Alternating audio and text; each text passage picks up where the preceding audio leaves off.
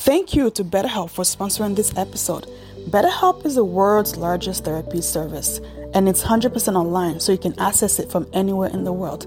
With BetterHelp, you can tap into a network of over 30,000 licensed and experienced therapists who can help you with a wide range of issues. To get started, you just answer a few questions about your needs and preferences in therapy. That way, BetterHelp can match you with the right therapist from their network. Then you can talk to your therapist however you feel comfortable, whenever it's convenient for you. If your therapist isn't the right fit for any reason, you can switch to a new therapist with no additional cost. With BetterHelp, you, got, you get the same professionalism and quality you expect from in office therapy, but with a therapist who is custom picked for you, more scheduling flexibility, and at a more affordable price. Get 10% off your first month at betterhelp.com slash how to survive society. That's better, H-E-L-P dot com slash how to survive society. Hello, survivors. This is your girl, Abby Ayola Williams, and you're now listening to How to Survive Society. How to Survive Society is a weekly podcast that features survivors. These are people that have been through the ringers in life. They've been through hell and back, but they choose to stay positive. They choose to win. They choose to thrive and they choose to survive. So let's get right into it.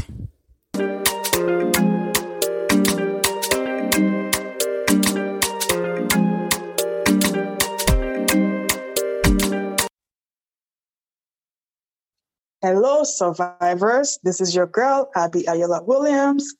And thank you for listening to another episode of How to Survive Society. So today we have Cassie. She's one of our guests for today. And Cassie was in the army and she's going to tell us about her experience and how she survived that and um, just talk about herself and hopefully you get to take some pointers away from her life and see how you can help yourself if you're trying to survive something or you're going through something. So just learn and listen. So, Cassie, please introduce yourself. Yeah. Uh, so I now live in Richmond, Virginia, uh, in the US. Um, I joined the military a long time ago, uh, 2001, before the September 11th terrorist attacks. Um, wow. Yeah, I always kind of give that disclaimer because things politically in the US shifted so much after that point. So I think it's kind of a key part of my story that I enlisted in a peacetime military. I thought I would serve stateside. Um, females ever, hadn't ever really been in direct combat up until the wars in Af- Iraq and Afghanistan. Um, and so I enlisted when I was 17. I deployed when I was 19. Um, I was wounded in a roadside bombing in 2004 while I was in Baghdad. And uh, the last, gosh, almost 20 years since then has been learning to continually live and evolve with uh, post traumatic stress, a traumatic brain injury, um, and some joint and nerve damage from that bombing. Um, and nowadays, I host a podcast called The Pursuit of Evolution, and I talk about um, dealing with life changing events with when the world kind of dumps us on our butt, how we pick up the pieces and figure out what's next. Wow. Oh my gosh. But okay. I, what, okay. When you were in, uh, wow. Okay.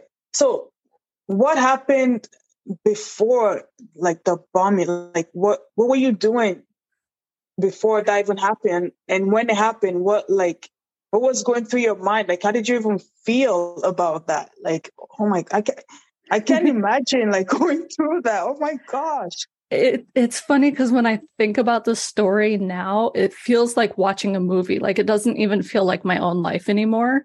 Um, but in the moment, we had actually been in Iraq for uh, about 11 months at that point. We were on our, we were getting ready to go home. Like we knew the orders were coming down any day for us to go home. Um, and my unit, we were rebuilding the Baghdad Police Department, was kind of our overall mission. Uh, and personally, I worked as a turret gunner, so the person that stands outside the top, the through the roof of the truck with mm-hmm. the big guns. That was my job. And we'd had a pretty regular day. We had done some convoy security and taken um, some equipment to the airport to ship back to the US. And we were headed back to our base for dinner. And I just remember one minute we're cruising along, and the next minute we're just in this like cloud of dust and debris. And I remember literally having to stop and think. And I was like, wait, did we just, oh my gosh, oh gosh, we just got hit. Only the words mm-hmm. in my brain mm. were a lot more explicit than that. And it was this yeah. like, I was afraid to look down into the truck because I was afraid of what would happen, what might have happened to my driver and my team leader. Um, mm-hmm. But I looked down; they were okay, uh, and um, so we very carefully, like, there's so much debris in the air, we couldn't see past like the hood of the truck, and we knew we had two more trucks in our convoy ahead of us, mm-hmm. and so we creeped forward until we could see, till we got out of the cloud of debris and our other trucks were already further up the road waiting for us. And all of this happened in a matter of seconds, but in my brain it feels like this like 5 minute mm-hmm. slow-mo thing and yeah. in the moment there's so much adrenaline and you're so focused on staying alive that reflex kicks in and my job was to look for any sign of my of who might have detonated that um make sure nobody tried to shoot at us while we were like our truck was disabled. Like i just went into work mode and mm-hmm. stayed in work mode. It took about an hour for us to be able to finally get picked up and taken back to base. Two of the trucks had damage and we had to get tow trucks in. Um and it wasn't until we got back on base and I walked into my room and I dropped all my gear and I just burst into tears because all of a sudden it hit how mm. serious that situation was, how close we came. Um, and I didn't realize that I had been hurt until like later that night when the adrenaline started wearing off. Oh my gosh. So what what what was the injuries that you sustained during during that time? Like, ah, oh my oh yeah. so I have what they refer to as concussive injuries. So there was no shrapnel, there was no blood. That's how I didn't realize I got hurt. Um, uh-huh. basically, uh-huh. in a blast that big, the force, the air pressure is so strong, it knocked me down. And I ended up um, separating my shoulder and damaging the nerves through my left elbow, wrist, and shoulder. And then years later, I was diagnosed with a brain injury. Um, I must have sustained a concussion uh, in the uh-huh. blast. They just, this was way back before traumatic brain injury was a common topic in veterans care. And so I wasn't screened for a concussion. We didn't, we missed that until years later. Oh my gosh. I'm, I'm happy that, um, you didn't die that day because yeah. that could easily been you know, the last day. So yeah, it, we had lots of little things when you go back and look at the whole day. There was mm-hmm. all these little things that played in our favor and all, all of us walked away from it there was 13 people in the convoy and we all walked away with just a couple bumps and bruises and if any one of a number of factors had been different the mm-hmm. outcome could have been so much worse wow so do you still talk to any of those people from that day or are you guys friends? Uh, do you still not, talk to them? Not really. There's a couple people I'm still like Facebook friends with. We don't really stay in touch, but you know, we kind of mm-hmm. spy on each other via Facebook. But um, I deployed with the National Guard, and so there's a really weird thing that happens where we deploy and we spend literally 24 7. I mean, I shared a room with the guys that I worked with. I spent 24 hours a day for over a year with these same dudes. Mm-hmm. And then you mm-hmm. come home and you go back to your real life. Whereas, mm-hmm. like active duty, you still work with these people after you come home. Um, but in the National Guard, we all go back to like regular life. I went to college, the guys went back to work, and mm-hmm. everything just kind of devolved. We just didn't really stay friends once I was out of the service. Mm-hmm. So, so how was it living with um, PTSD? Like, is you know how like in the movies they they make it look like you know it's you have like a ringing in your head. You know, you can't mm-hmm. see. Um, you, there's thoughts going through your head. You know, like is that what it feels like, or like can you please explain what it is to what PTSD yeah. is? Yeah. That's a great question. I've never been asked it quite that way, and I love that. Um, my my master's is also in mental health. I worked as a therapist for a while, so I have this mm-hmm. and a fun experience of being able to see it diagnostically and also have lived it. Um, mm-hmm.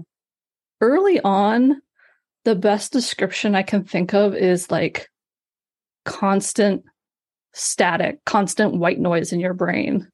This mm. like everything made me anxious and like my job the whole deployment was to watch for every situation that could get us killed and make sure we didn't end up in that situation mm. and that manifested in the PTSD and so in real life my brain was looking at everyday situations and I constantly see well if this goes wrong we could die if this goes wrong we could die like mm. I can't I couldn't for a lot of years trust that I was going to get through each day alive.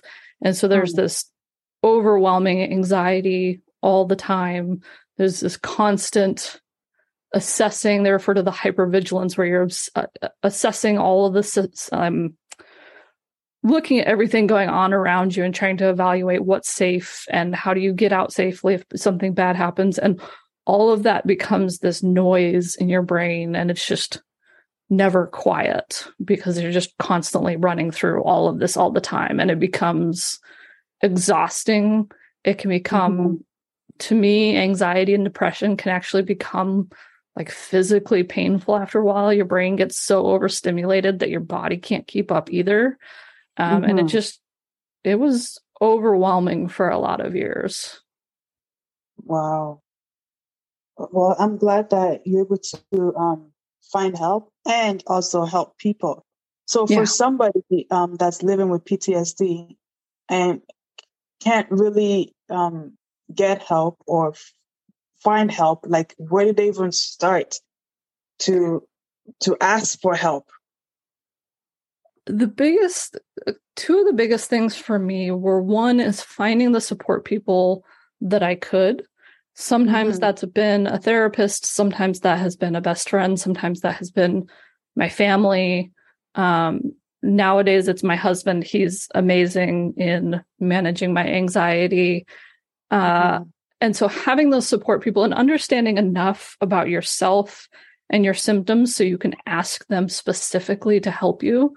So, my husband has learned what triggers my panic attacks and mm-hmm. he can intervene right away. And I had to teach him for me, when I'm having a panic attack, I like to be squeezed really tight and just hold him mm-hmm. safe. Um, mm-hmm. Other people don't want to be touched. And so, like, I had mm-hmm. to teach my husband, like, if you see this, please do this. And that has been huge. And so, knowing how to ask the people around mm-hmm. you for the things you need.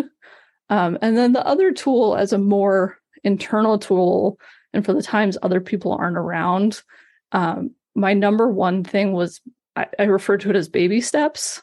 Mm-hmm. and so like in the deepest darkest of my depression i made a deal with myself that every day i needed to get out of bed and take a shower. And it didn't matter if i put on the same dirty pajamas. If i got up took a shower and went right back to bed i allowed myself to celebrate that day as being successful. And that got easier and easier. And so then it became I'm going to shower and put on jeans, and then I can go back to bed. And then I'm going to shower and put on jeans and go out for a drive and then go to the store. And so, but through all of these baby steps, I could slowly rebuild trust in myself and trust in the world around me uh, by just taking things as tiny as they needed to be and letting myself self celebrate that as a win instead of seeing myself as a failure because I could only do so much. Hmm. Those are great tips. Really, really great tips.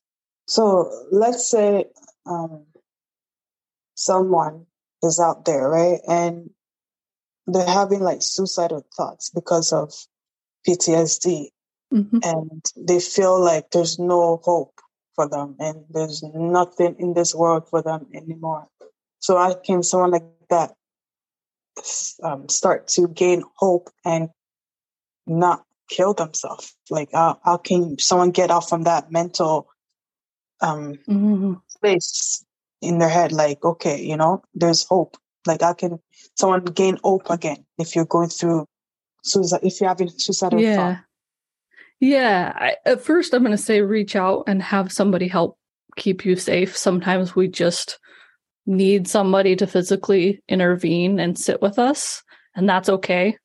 Um, for the kind of bigger picture, again, it's those baby steps, is finding little things to celebrate and count as a success, finding little things that spark a little bit of joy, whether that's scratching your dog behind the ears. I this is a weird one and I'll admit it because it makes me feel better.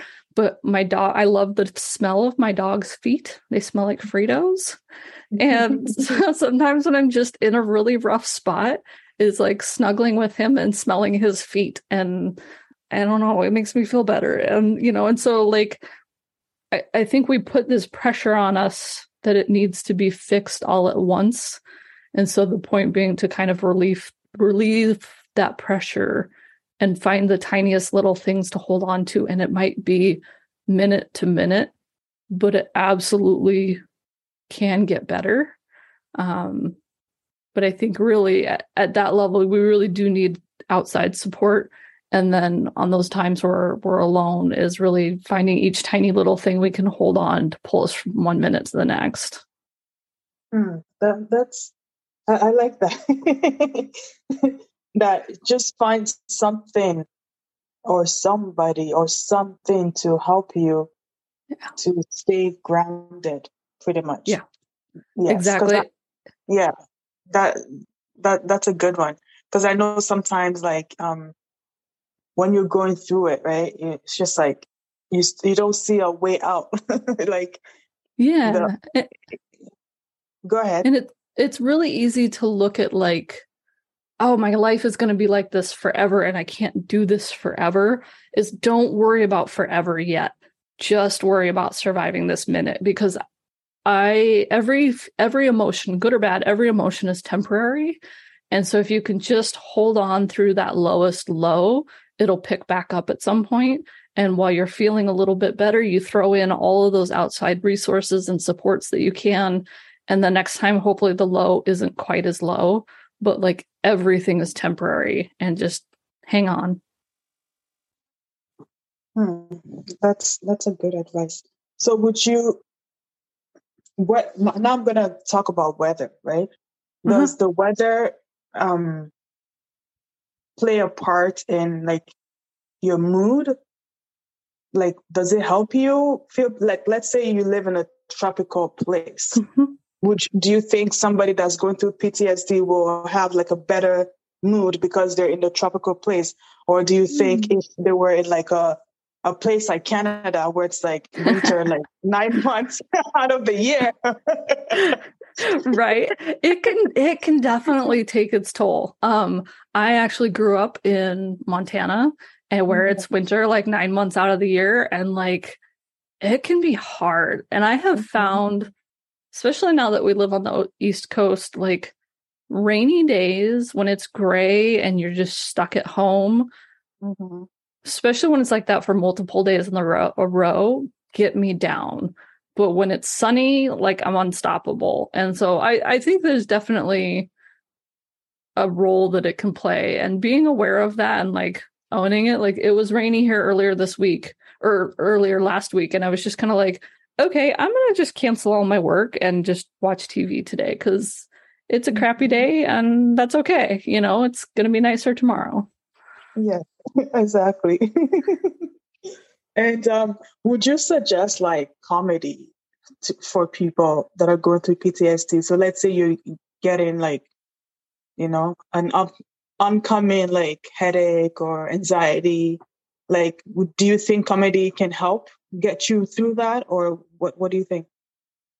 Yeah, I think so. Uh, for me, when I first came back to the states, so my favorite like genre of movies for a long time was war movies until I went to war and then all of a sudden they weren't good movies anymore.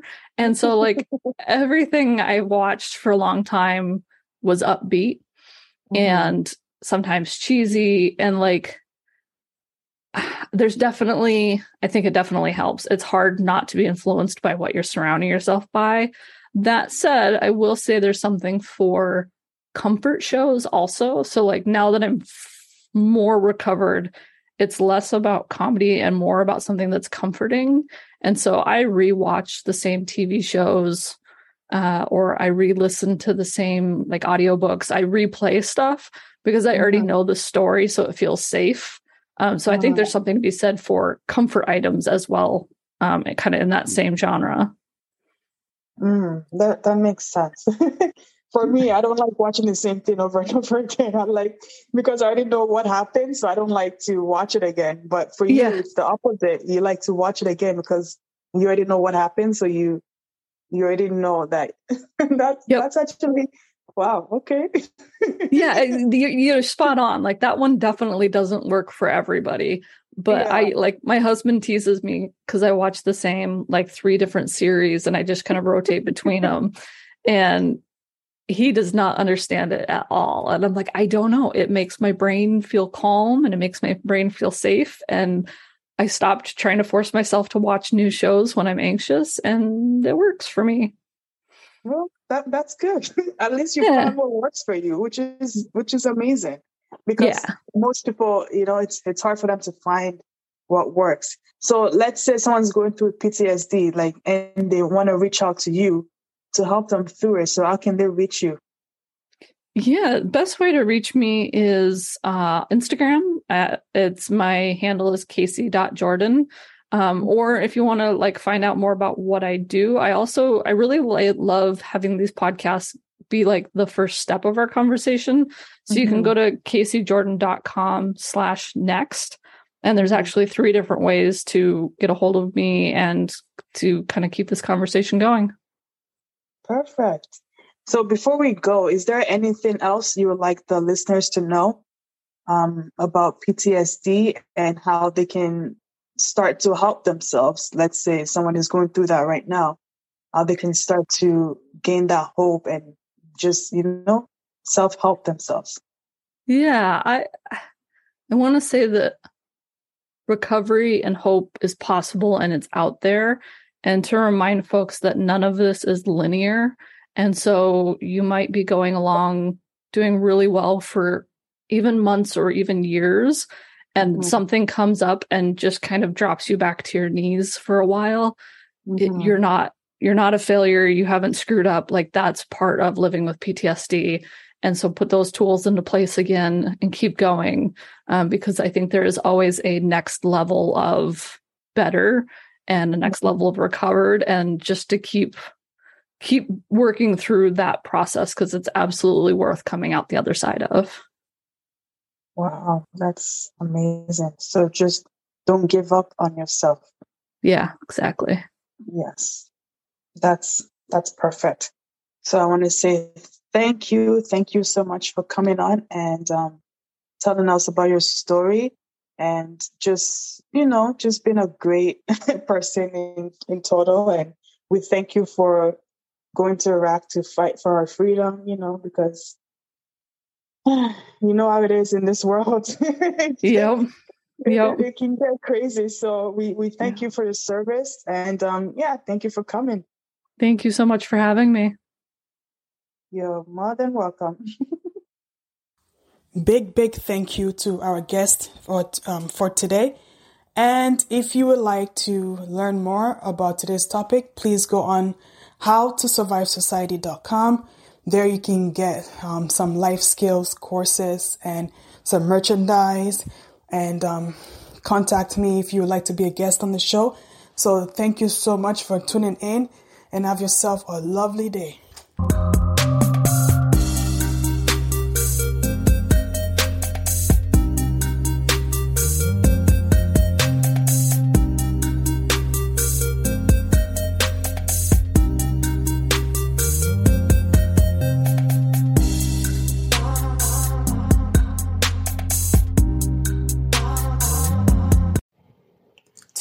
Is a great day to start your own podcast. Whether you're looking for a new marketing channel, have a message you want to share with the world, or just think it would be fun to have your own talk show, podcasting is an easy, inexpensive, and fun way to expand your reach online. Buzzsprout is hands down the easiest and best way to launch, promote, and track your podcast. Your show can be online and listed in all the major podcast directories like Apple Podcasts, Spotify, Google, and more within minutes of finishing your recording. Podcasting isn't hard when you have the right partners, and the team at Buzzsprout is passionate about helping you succeed. Join over 100,000 podcasters already using Buzzsprout to get their message out to the world. Let's create something great together. So if you ever need help to start your own podcast, reach out to me. And then you know what you can do also? You know, you can follow the link in the show notes, in the show notes that lets Buzzsprout know that Hi sent you so you can get a $20 Amazon gift card when you sign up for a paid plan. And you can also support the show that way. So yeah, so if you're looking to start your own podcast, reach out to me, follow the link under the notes show, and you'll be able to sign up and get a $20 Amazon card. Yeah.